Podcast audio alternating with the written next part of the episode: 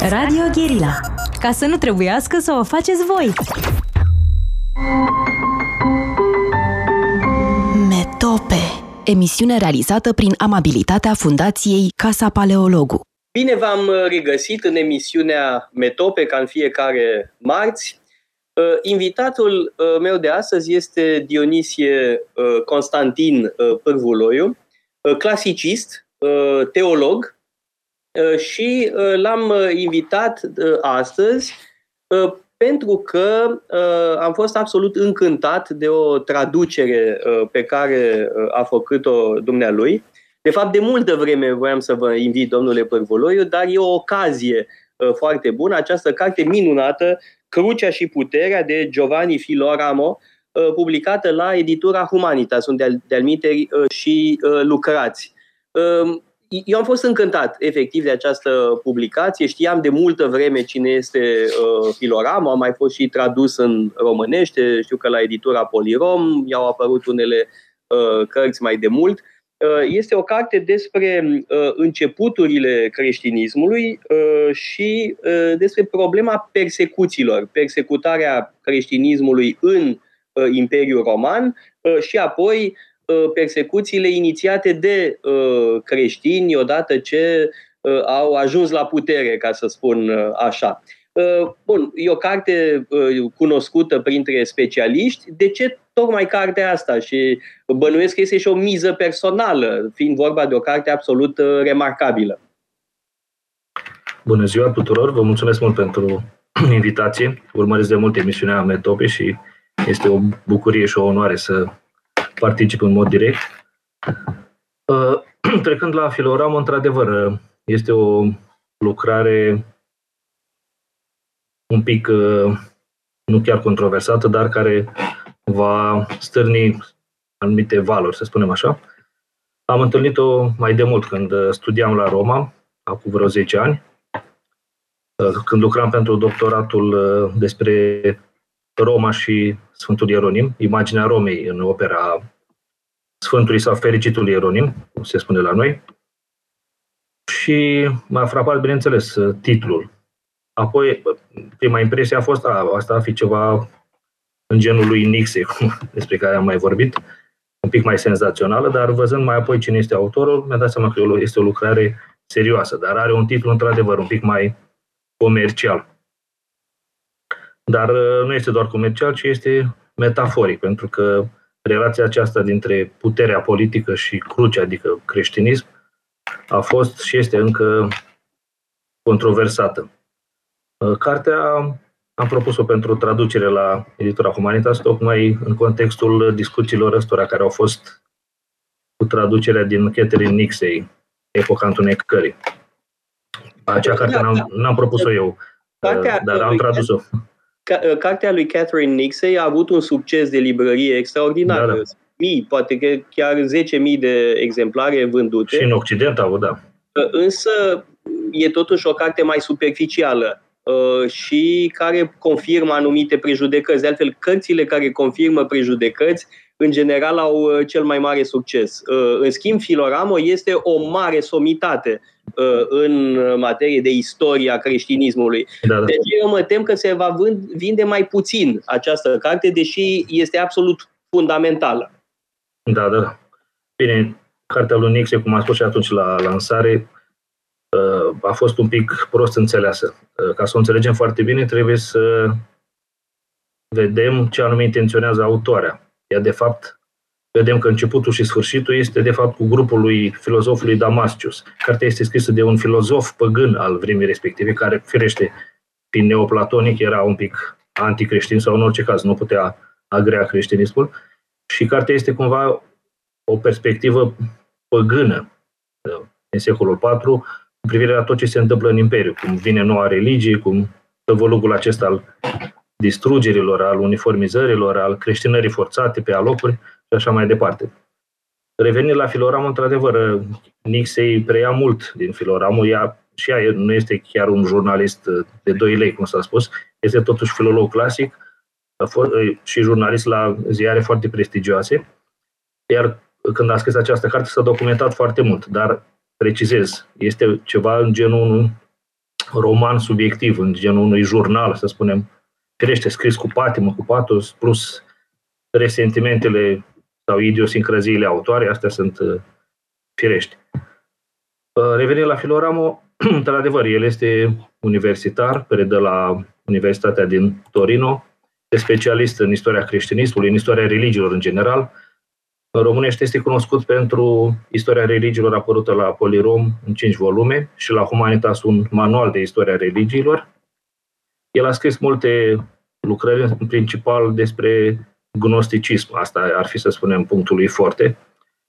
Creștinism și societatea antică, uh, relația dintre creștinism și putere, asta l-a preocupat foarte mult și a scris lucrări ca de pildă Identitatea conflict în el cristianesimo antico, Il sacro e il putere, sacru și puterea, și asta ar merita tradusă la noi pentru că abordează tocmai problema aceasta relații dintre stat și biserică, care nici până în ziua de astăzi nu s-a rezolvat nici chiar în Occident, să spunem.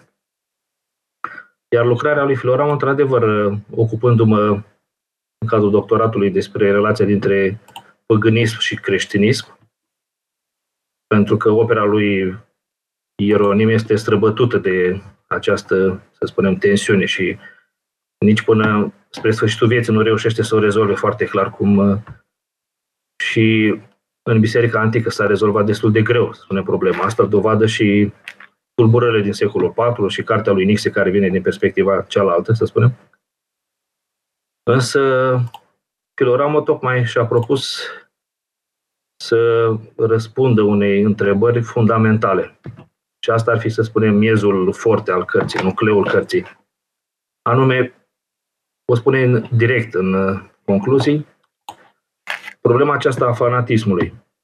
Și el uh, este foarte clar, se întreabă dacă fanatismul ține în general de religie, de religia creștină în special, dacă ține de firea umană sau dacă ține de politic. Așadar, de unde s-a ajuns la fanatismul acesta în, în persecuțiile ereților și așa mai departe, în, în cadrul societății antice devenite creștine, care ar fi originea. Există, să spunem, în creștinism un nucleu din acesta al fanatismului și aici iar sunt mii de discuții.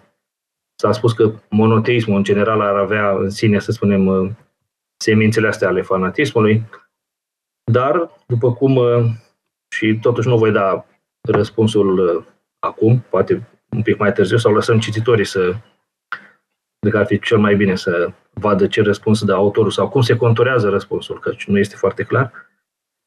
Însă discuțiile sunt foarte multe, e un evantai, să spunem, foarte larg, însă, din ce am observat, autorul vorbește mai mult de o transformare a creștinismului, care inițial era o, să spunem între ghilimele, sectă sau eres sau școală filozofică, să spunem, în cadrul iudaismului, un curent de gândire, cu tendințe din acestea milenariste, apocaliptice, și știm foarte bine din Noul Testament cât de des apar light motivele acestea ale ieșirii din lume, ale renunțării la lume, sfârșitul este aproape, împărăția lui Dumnezeu va veni în curând și așa mai departe.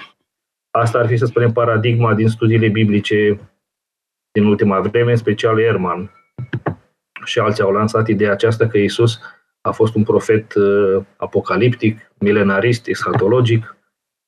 Bine, și a, această perspectivă este discutabilă, nu putem reduce pe Hristos doar la dimensiunea aceasta. Însă Filoramo se întreabă cum a ajuns această mișcare care căuta împărăția lui Dumnezeu, care voia să iasă din lume, care chiar repudia lumea și vedem în Noul Testament la Tesaloniceni, unii chiar se lăsaseră de lucru, nu mai munceau. Stăteau pur și simplu și așteptau să vină împărăția lui Dumnezeu, nu mai făceau nimic și așa mai departe. Și cum s-a ajuns că această mișcare a,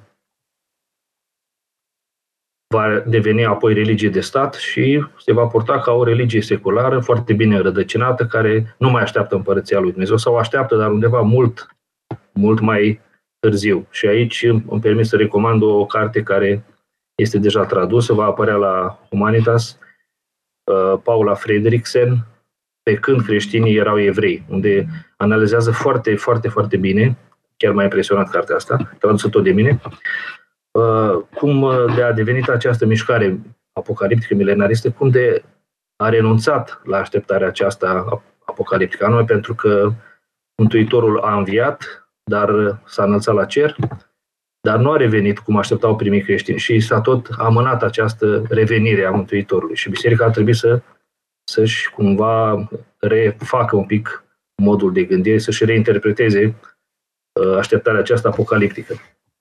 De-al uh, Sfântul Pavel, în a doua epistolă către tesaloniceni pe care tocmai ați uh, menționat-o, încearcă să potolească da. febra da. apocaliptică. Acum, sigur că există o întreagă discuție dacă a doua epistolă către tesaloniceni este autentică sau nu, dacă a fost scrisă da. sau nu de uh, Pavel.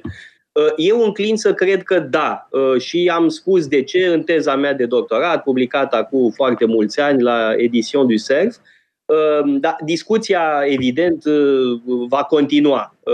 Nu, nu, nu există o concluzie simplă în această privință. Ori, Sfântul Pavel spune că, sigur, Isus va veni a doua oară. Din moment ce a promis, își va ține cuvântul, da, da. va veni a doua oară, dar nu chiar atât de repede, pentru că înainte de asta va veni fiul fără de legii.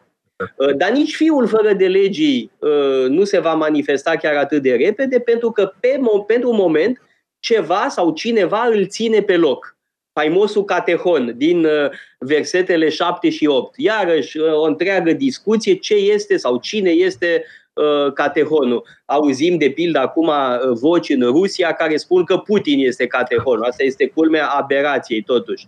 Însă, uh, venind la uh, Pavel înapoi, um, apare întrebarea dacă nu cumva chiar Pavel uh, combină această, cele două elemente și păstrează tensiunea între așteptarea împărăției și această așteptare. Dar cred că teologia istoriei e foarte bine rezumată în formula deja Uh, adică împărăția de, lui Dumnezeu este într-un anume sens deja printre noi și încă nu.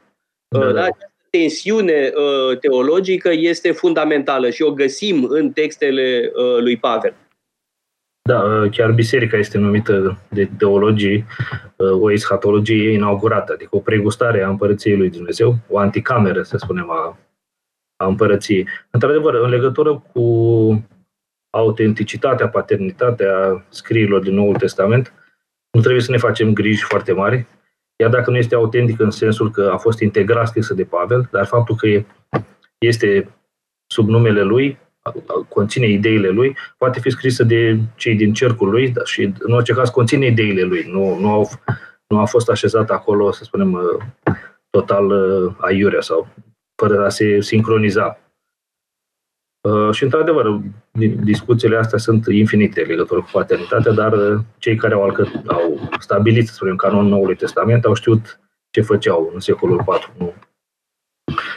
Uh, da, într-adevăr, acest catehon, acest obstacol care împiedică venirea Antichristului, bineînțeles, nu l-a inventat Pavel, există încă din Vechiul Testament, în cartea lui Daniel, care este, să spunem, cea mai apocaliptică scriere din uh, Vechiul Testament și care a, a stârnit mereu controverse și interpretări care mai de care mai fanteziste. Însă, ideea aceasta a celui care oprește venirea Antichristului apare prima dată la Tertulian în, de, despre învierea trupului, unde el spune că Imperiul Roman este, de fapt, acest uh, obstacol care va întârzia și se va, va opri pentru o vreme venirea Antichristului. Și aici ajungem la problema aceasta foarte complexă a Romei, de care m-am ocupat și, la, și în studiile de doctorat. Imaginea aceasta a Romei în literatura creștină. O imagine care a variat, a cunoscut metamorfoze foarte interesante. Primii scriitori creștini, cum e și firesc, chiar începând cu autorul Apocalipsei, al epistolei a doua lui Petru, unde Babilonul cel Mare este de fapt o metaforă pentru Roma. Apoi vedem uh, persecuțiile din Apocalipsă, despre care se face aluzie.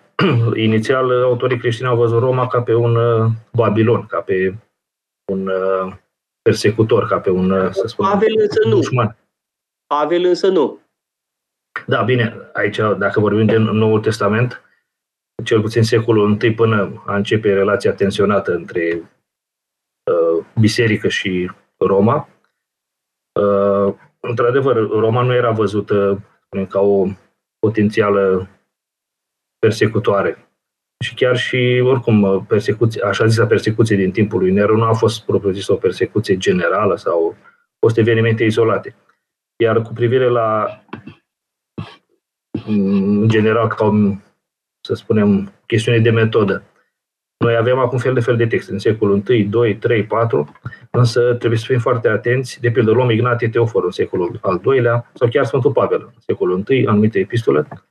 Trebuie să ținem cont că ideile de acolo reflectă nu, nu atât o viziune globală a bisericii, cât pot, de foarte multe ori, sunt idei sau opinii, să spunem, care erau într-o anumită zonă.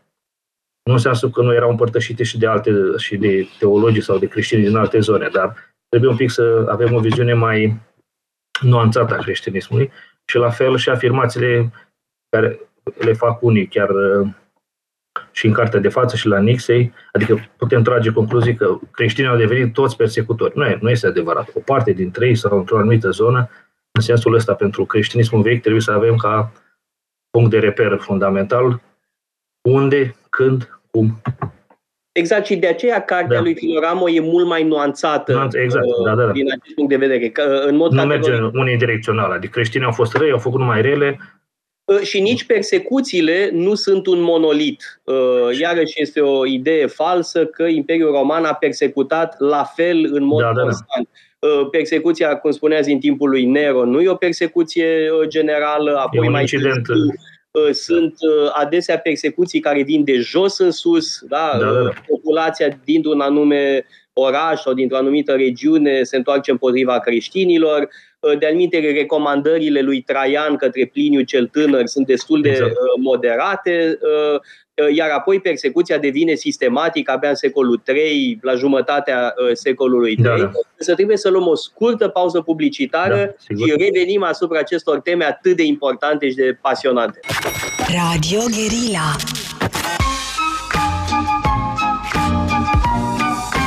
Metope, emisiune realizată prin amabilitatea Fundației Casa Paleologu domnul Dionisie Constantin Părvuloiu, vorbim despre uh, cartea lui Giovanni Filoramo, uh, Crucea și Puterea, uh, publicată recent la editura Humanitas. Înainte de a reveni la problema persecuțiilor, aș vrea să răspund unei întrebări și de sunteți bineveniți cu toții să trimiteți întrebări pe Facebook. Era o întrebare legată de Sfântul Pavel. Părintele Damce întreba uh, cum așa uh, uh, Părinte, Apostolul Pavel nu reflectă o viziune globală în cadrul creștinismului. Și aș vrea să răspund eu la această um, întrebare. Sigur că Sfântul Pavel formulează idei cu caracter universal, evident. Ele sunt baza creștinismului. Efectiv, e primul autor creștin Uh, primele texte creștine sunt textele uh, Sfântului Pavel, da? cele care ne-au uh, parvenit. Însă, ce mi se pare absolut extraordinar la Pavel este că răspunde la probleme concrete. Asta este nemaipomenit, da? răspunde la provocări concrete din comunități pe care el însuși le uh, fondase. Uh, în Tesalonic, în Corint, uh, în uh, Ehm, scrisoarea către Galateni, de asemenea ehm, scrisoarea către Filipeni și răspunde la probleme foarte concrete, precise, ca un rabin ehm, care dă răspunsuri la probleme reale, cotidiene uneori. Am putea face un curs întreg despre Pavel de Alminter la Casa Paleologu, avem un curs lung despre Sfântul Pavel împreună cu Răzvan Ioan. Am făcut până acum toate textele autentice, cele care sunt sigur autentice și urmează să uh, continuăm cu efeseni, coloseni, uh, uh, evrei. Um, am, cred că am răspuns la această observație binevenită. Să revenim la persecuții, pentru că persecuțiile nu sunt la fel. Da? Sunt foarte diferite și persecuțiile serioase, da? cele mai dure, cele care sunt coordonate de puterea imperială, încep Uh, în a, um, la jumătatea secolului III. De ce la jumătatea secolului III? Pur și simplu pentru că uh, creștinismul devenise o putere reală în uh, societatea romană și în același timp Imperiul însuși se confruntă cu o criză gravă, anarhia militară de după asasinarea lui Alexandru Sever, de asemenea o pandemie devastatoare, da, așa numita ciumă a lui Ciprian, de altfel, Ciprian din Cartagina este mult menționat de Filoramo în cartea lui. Da? Și asta explică intensificarea persecuțiilor, culminând, evident, cu persecuțiile din vremea împăratului Dioclețian. Da, înainte de a vorbi despre persecuții, doar jumătate de minut, la ce mă refeream eu, era vorba despre opinia Sfântului Pavel despre Roma, cum vedea el Roma. Și i-am zis că el o vedea într-un fel, autorul Apocalipsului vedea în alt fel, deci există diferențe din acestea. Nu, nu mă refeream la perspectiva lui asupra mântuirii sau asupra adevărurilor ăstora, spunem, fundamentale. Revenind la persecuții, într-adevăr, până la 249, când începe prima, să spunem, persecuție generală uh, sub Decius, într-adevăr, creștinismul rămăsese mai în umbră probabil și numărul creștinilor nu era chiar atât de mare. Sunt multe discuții în legătură cu câți creștini au fost. Dați-mi voie să da, menționez aici cartea lui Bart Ehrman, pe care sunt sigur că o veți traduce la Humanitas, despre triumful creștinismului, o carte pasionantă uh, și evaluarea lui este că uh, în momentul convertirii lui Constantin în 312, uh, creștinii reprezintă cam 10% din populația da. Imperiului. Da, da. Uh, aici, ca să facem o paranteză, de pildă, mitraismul era o, o religie mult, mult mai uh, solidă, să spunem, decât creștinismul. Din primele secole s-au păstrat foarte puține bazilici creștine, pe când uh, sunt câteva sute, sau nu știu exact numărul, dar oricum, de genul ăsta, pe, uh, în sensul nu bazilici, uh, locașuri de cult, bazilicile sunt mai târziu. Adică locașul de cult despre care știm 100%. Erau, bineînțeles, casele, dar uh, locuri de cult uh, mitraice erau peste 2500. Mitraismul era extraordinar de bine răspândit. Problema lui era că nu accepta femeile și de asta a, a pierdut. Dar, uh, într-adevăr, revenind la, la persecuții, într-adevăr, asta ar fi una dintre cauze, dar o altă cauză este faptul că Decius era un împărat foarte tradiționalist și dat fiind criza, invaziile barbare și alte probleme care erau puse pe seama părăsirii religiozității antice, religiozității romane tradiționale. Uh, deci s-a vrut să se revină la această tradiție a zeilor antici, cea care a adus gloria Romei, pentru că uh, romanii considerau că gloria orașului lor, bineînțeles, se datorează zeilor. Și părăsirea religiozității acesteia, nu doar în uh, favoarea creștinismului, ci și altor culte, că știm încă din Uh, timpul războaielor punice, în secolul 3-2 înainte de Hristos, intră foarte multe culte orientale, iar mai apoi, după secolele 1 înainte de Hristos, 2-3 după Hristos, este o adevărată invazie de religii orientale, printre care și creștinismul. Și Decius era un, să spunem, militar, tradiționalist, nu era un foarte mare intelectual, și a zis, domnule, trebuie să revenim la închinarea asta care a adus gloria Romei. Și celelalte religii, nu doar creștinismul, Uh, trebuie să își vadă de treaba lor și toți să se închine zeilor. Uh, problema aici, de ce alte culte nu au fost persecutate? Dintr-un motiv foarte simplu. A fi, să spunem, adept al lui Isis, al lui Serapis, al lui Alcibelei, al lui Bacchus, al zeilor tradiționale ai Romei, nu era nicio problemă. Te puteai închina la zeul tău, dar în același timp puteai aduce jertfă și zeilor statului, zeilor, să spunem, oficiali când creștinii nu puteau accepta așa ceva pentru că îi spuneau Dumnezeu este unul singur, toți ceilalți zei sunt ori demoni, ori sunt pur și simplu inexistenți. Sau au fost oameni divinizați și așa mai departe. Pe când pentru un păgân nu era absolut nicio problemă să, să mai adauge încă un zeu panteonului său.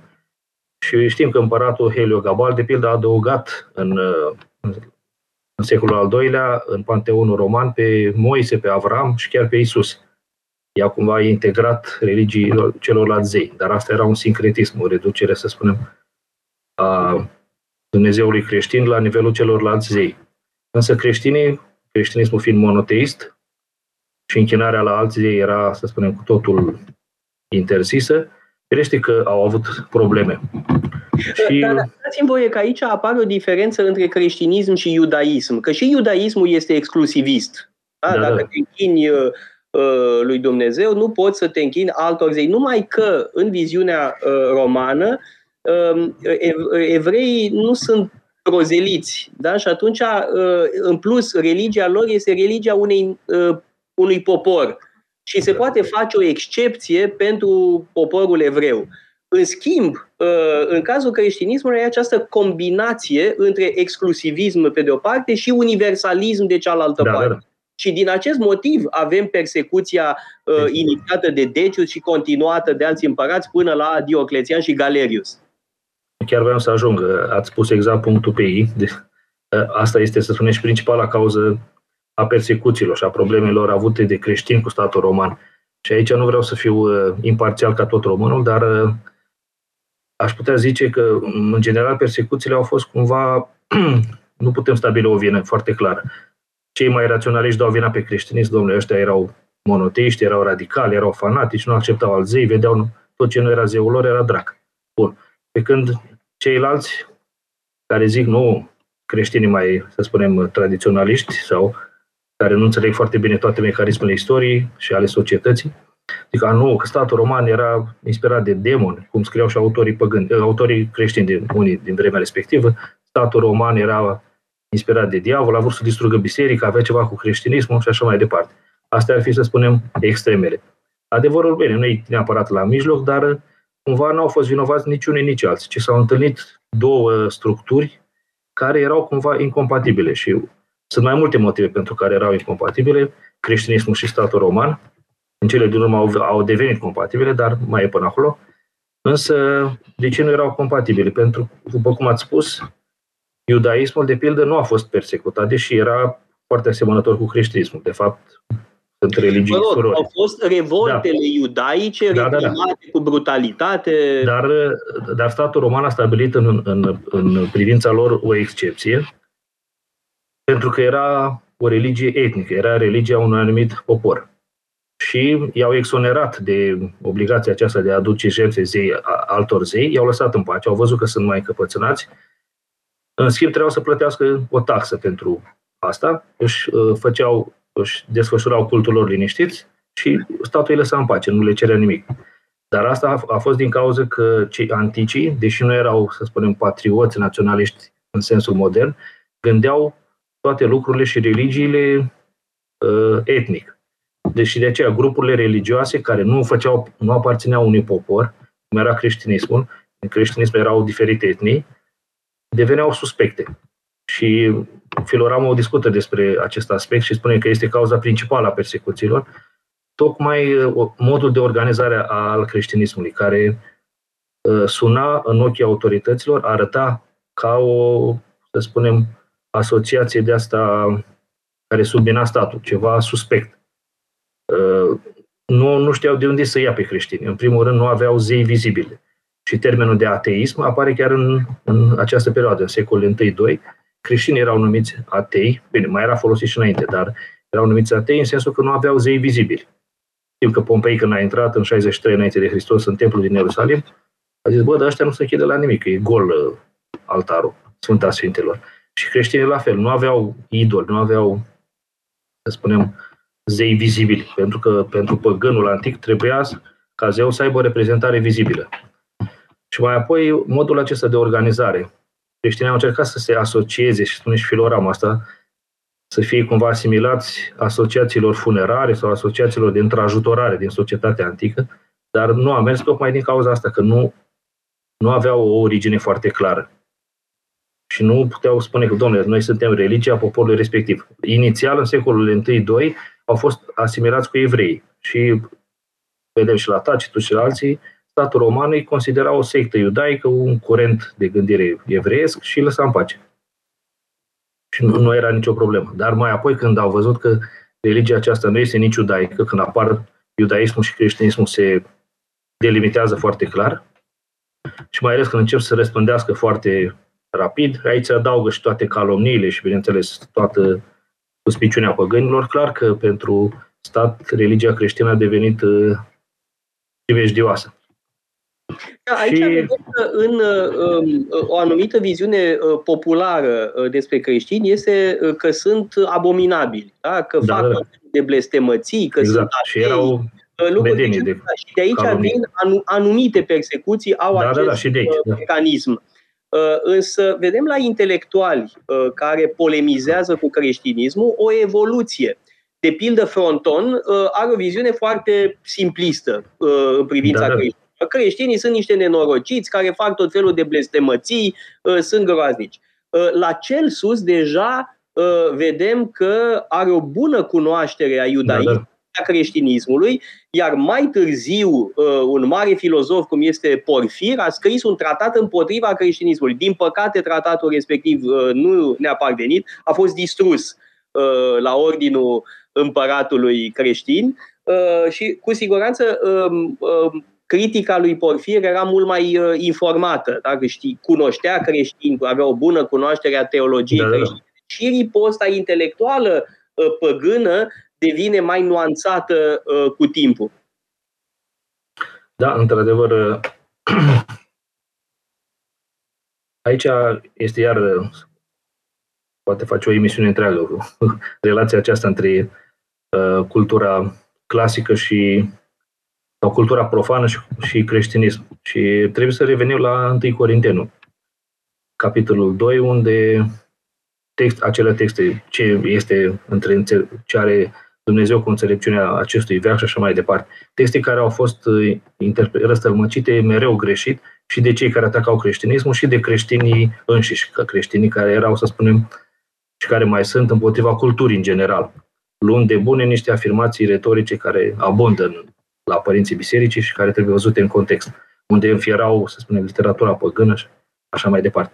Ce spune Pavel acolo, ca să fiu cât mai succint, nu condamnă înțelepciunea acestui veac, nu condamnă înțelepciunea profană, ci el vorbește acolo de relația dintre mântuire și cultura lumii, cultura profană. Pentru că existau religii, cum au fost curentele gnostice, și nu numai ele, și înainte, după creștinism, care condiționau mântuirea de cunoaștere. Și chiar fericitul Augustin, Sfântul Augustin, spune în uh, De Ordine, dacă nu mă înșel, că atunci când eram tânăr, credeam că cu cât cunosc mai mult, cu cât am mai multe cunoștințe profane, cu atât voi cunoaște și pe Dumnezeu mai bine. Dar treptat mi-am dat seama că nu e chiar așa, pentru că sunt sfinți analfabeți și sunt eretici tobă de carte. Și asta vrea să spună și Sfântul Pavel, că mântuirea nu este condiționată de cantitatea de cultură pe care o ai. Aceea este, bineînțeles, foarte bine să o ai, dar dacă și dacă am face asta, atunci s-ar mântui numai cărturarii și oamenii simpli sau cei care, mai ales cum era în antichitate, unde analfabetismul era spuneam, predominant. Și cu, cu asta am, am rezolvat. Iar apoi, intelectualii păgâni, într-adevăr, și creștinismul incipient a fost un pic, uh, vedem și în Noul Testament unele accente, a fost un pic împotriva lumii, împotriva culturii, dar nu în sensul că ar fi ceva rele în sine, ci din alte motive. Unul ar fi că erau legate de idolatrie, de păgânism, asta e clar, și altul că biserica inițială și, și într-adevăr, tot timpul a fost un pic împotriva lumii în sensul răspăr cu lumea, adică căutăm împărăția lui Dumnezeu, nu, că, nu avem cetate stătătoare aici, cum zice Uh, Apostolul Pavel în epistola către evrei.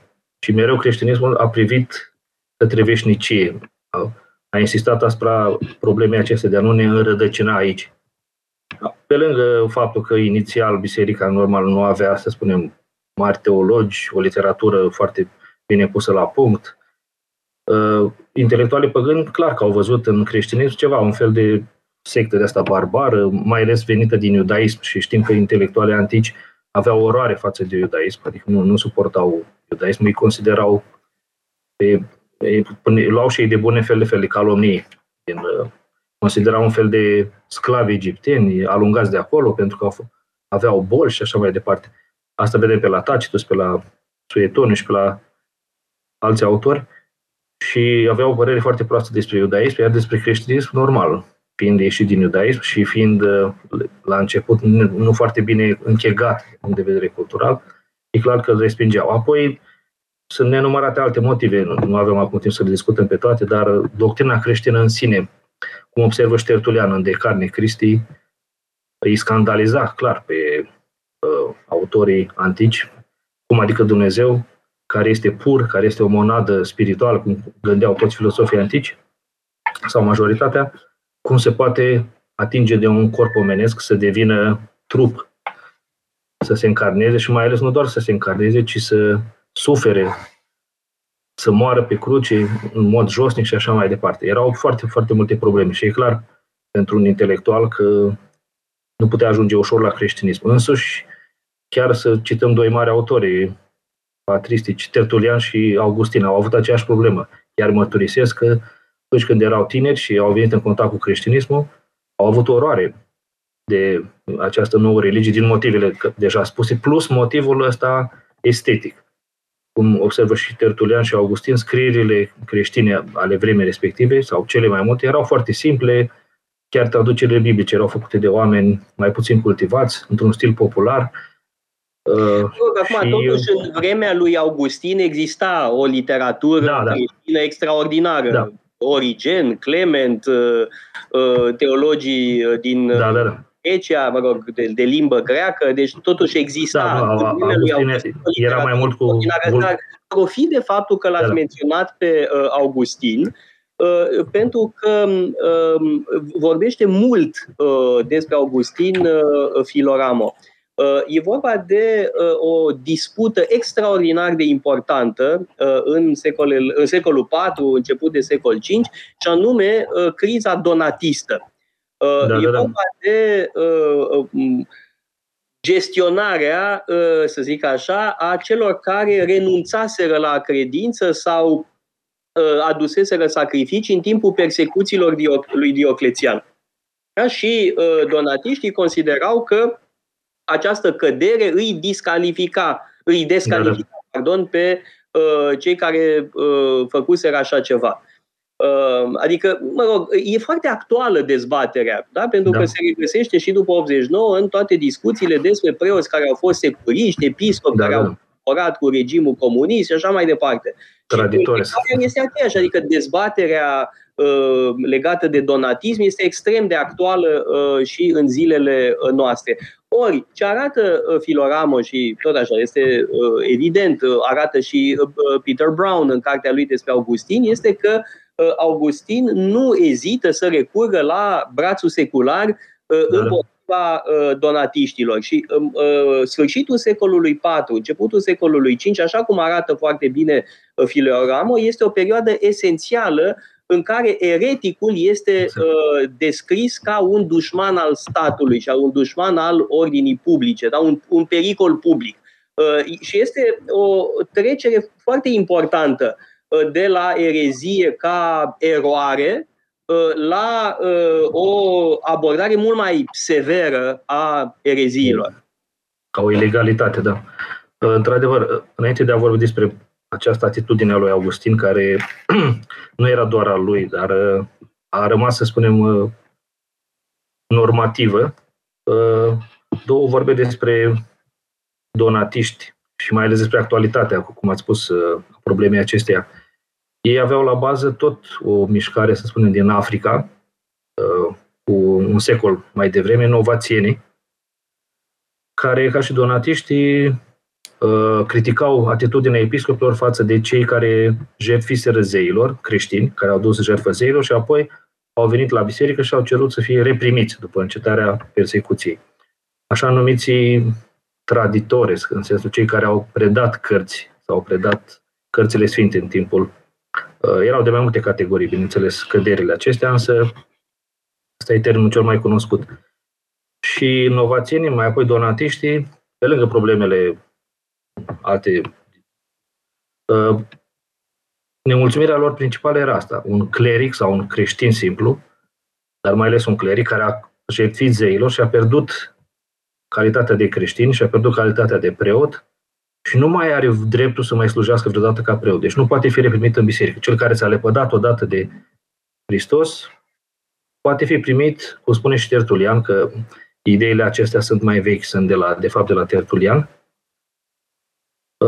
el spune foarte limpede Tertulian, cel care cade într-un păcat de moarte după botez, poate fi iertat o singură dată. Spre bătrânețe, zice nu, poate fi iertat doar pe patul morții și atunci se poate împărtăși. Până atunci nimic. Și inovațiile, de fapt, au preluat tradiția aceasta a lui Tertulian, adică o pedagogie penitențială, o gestionare, să spunem, a pocăinței foarte dură, extremistă. Sfântul Ciprian al Cartaginei, Episcopul Romii și alții au fost împotrivă. Au polemizat cu Tertulian, cu novațienii, cu donatiștii. Și de donatiștii la fel făceau, nu puteau accepta ca un episcop sau un preot care a căzut în, să spunem, în păcatul acesta al jertfiei la idol sau a căzut în erezie, la fel, și a pierdut harul, este și trebuie exclus din biserică. Iar cât privește pe laici, aceștia trebuie reprimiți foarte, foarte greu după ani luni întregi de pocăință, așadar erau, ei cum se și considerau, biserica celor puri, biserica celor curați. Și tot ce era cât de cât, să spunem, păcătos trebuia eliminat. În plus, donatiștii aveau o viziune foarte proastă despre stat. Erau și un pic anarhiști. Nu acceptau statul. Pentru ei statul era ceva antihristic, era o, un ceva diavolesc. Cum uh, zice Mântuitorul, că toată uh, lumea aceasta zace în cel rău. Și dați cezarului ce al cezarului și așa mai departe. Plus că statul a persecutat, după aia nu acceptau uh, creștinarea statului, se părea la fel în fine, da, Tertulian, erau centri. Da. Tertulian spune, de pildă, că un împărat creștin e o contradicție în termeni. Da. Și tot Tertulian spunea, visa să facă o insurecție armată cu barbari și să răstoarne puterea Romei și să instaureze ceva, o putere creștină. Sau... Are o teorie foarte interesantă, asta trebuie să revăd textul respectiv. Că... Dar revenind la Augustin, deja au trecut ani, Roma devenise acum uh, creștină, se purificase, Uh, Sfântul Ieronim chiar spune în epistolele sale că Roma avea, de fapt, să spunem, o macula originii, sau un stigmat al uh, originii, anume paricidul, uh, nu paricidul, fratricidul săvârșit de uh, Romulus asupra lui Remus. Și Ieronim spune, nu, uite, acum au venit Petru și Pavel, sunt noi, noile temelii ale bisericii, din jertfa lui Hristos a spălat sângele acesta al păcatului, iar Roma a devenit acum Uh, Sedes Petri, scaunul lui Petru, uh, Roma are o misiune ieșită din comun, trebuie să evangelizeze întreaga lume, este uh, capul bisericii și așa mai departe. Acum Imperiul Roman se creștinează. Și tot Ieronim spune foarte frumos, foarte interesant, nu neapărat frumos, în sensul de viziune teologică asupra istoriei, că Imperiul Roman este și a fost mereu, să spunem, virga dei, un fel de varga lui Dumnezeu, prin care Dumnezeu i-a pedepsit pe evrei, de pildă că l-au răstignit pe Hristos, are teoria aceasta a deicidului, care a creat atâtea probleme și spune că în anul 70 de asta au, Dumnezeu a rânduit ca romanii să vină să pedepsească, iar mai apoi i-a dat Imperiului Roman misiunea să răspândească creștinismul în, în întreaga lume. Și apare viziunea aceasta care se va regăsi și la Eusebiu, misiunea, să spunem, providențială a Imperiului Roman și mai apoi bizantin. Bun, sunt foarte multe... Dar... Da. Să luăm o scurtă pauză publicitară și apoi revenim pentru da, da, da. ultimele minute. Metope Emisiune realizată prin amabilitatea Fundației Casa Paleologu. Am revenit în emisiunea Metope, mai avem doar câteva minute, 5-6 minute, uh, și o să încep cu o observație aparent uh, anodină.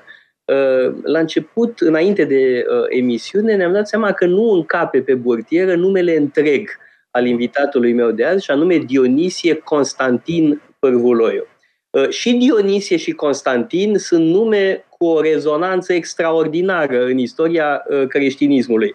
De fapt, cele două prenume sintetizează exact problematica pe care o discutăm acum da? Constantin cel Mare, împăratul care se convertește la creștinism și încreștinează Imperiul Roman, adică face ceea ce Tertulian considera că este imposibil, uh, iar Dionisie, sigur că sunt mai mulți Dionisie, mai mulți sfinți Dionisie, dar toți ne gândim la Dionisie Areopagitu, da? autorul uh, textelor uh, mistice atât de importante, pseudo-Dionisie, da? e un uh, autor mai uh, târziu, uh, și el reprezintă foarte bine Uh, sinteza între filozofie neoplatonică și teologie mistică uh, creștină. Uh, sintetizează această tensiune și, într-un fel, și transformă ceea ce a preluat de la, de la filozofii uh, neoplatonicii. Vă întrebam, domnule Pârvoluiu, ce anume preferați ca să ne încapă pe burtieră? Dionisie sau Constantin? Și ați răspuns Dionisie. De ce? Păi asta oricum e și primul nume și mama mi l-a dat după un uh, părinte de la mănăstirea Slatina, uh, Dionisie Udișteanu, care a fost uh, arhimandrit acolo, a fost director al seminarului central în București, istoric bisericesc, și era retras acolo, la, retras cu forța de către comuniști. Tot mama mi-a povestit că în Găinești, Slatina, gura humorului în zona respectivă, a avut ca profesor, de pildă la latină, pe un profesor universitar din București. Erau foarte mulți, să spunem, uh, profesori, clerici, intelectuali uh, exilați, să spunem, de regimul comunist în zona respectivă. Asta ar fi, să spunem, istoria numele și firește. Tot la, mână, tot la mănăstirea Slatina, dacă nu mă înșală memoria și sper să nu spun o prostie, a fost exilat mitropolitul Sofronie Miclescu de către Alexandru Ioan Cuza și a și murit acolo de inimă rea. Da, nici eu nu, nu sunt absolut sigur, da. Posibil. E Slatina din Moldova, atenție, nu Slatina din... Da, nu, păi Slatina, da, da, din Suceava. Încheiem cu Augustin sau îl lăsăm? Uh? Bine, uh, Dionisie, Augustin, acum aveți... Uh, da. Alegerea va aparține.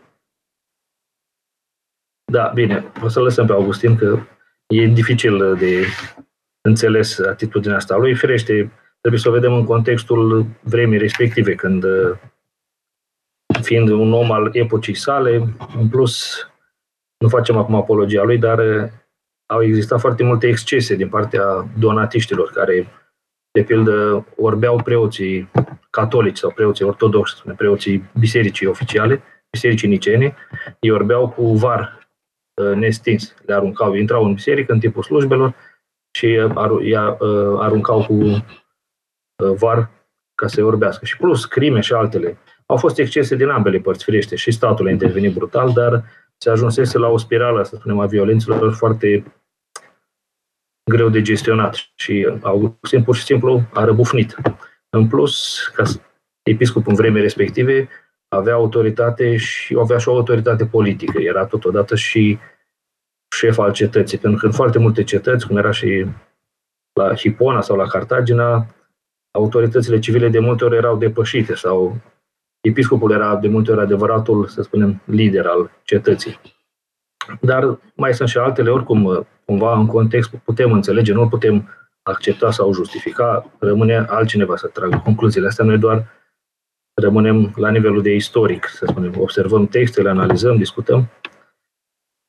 Iar, a, și în legătură cu Dionisie, într-adevăr, a reușit, se pare, imposibil să concilieze filozofia aceasta antică, care era considerată nebunie de mulți creștini, cu creștinismul, cu religia Mântuitorului, tocmai care, despre care se spunea că a venit să distrugă înțelepciunea acestei lumi. Însă, Viziunea lui Dionisie este de fapt cea a Sfântului Justin, martirul și filozoful, o viziune foarte, să spunem, creștină, și anume aceea că Duhul Sfânt a lucrat și înainte de creștinism, Logosul a fost prezent în întreaga lume în, și în alte religii și prin creștinism, de fapt, Dumnezeu a venit, cum spune Sfântul Ioan, să-i adune pe fiii săi, să adune tot ce era bun în, să spunem, în celelalte religii. Un fel de cununare. Cultura, da, bine, nu vreau să fiu sincretist în sensul gata, a făcut un borș, o ciorbă cu toate la un loc. Dar uh, de asta s-au și convertit din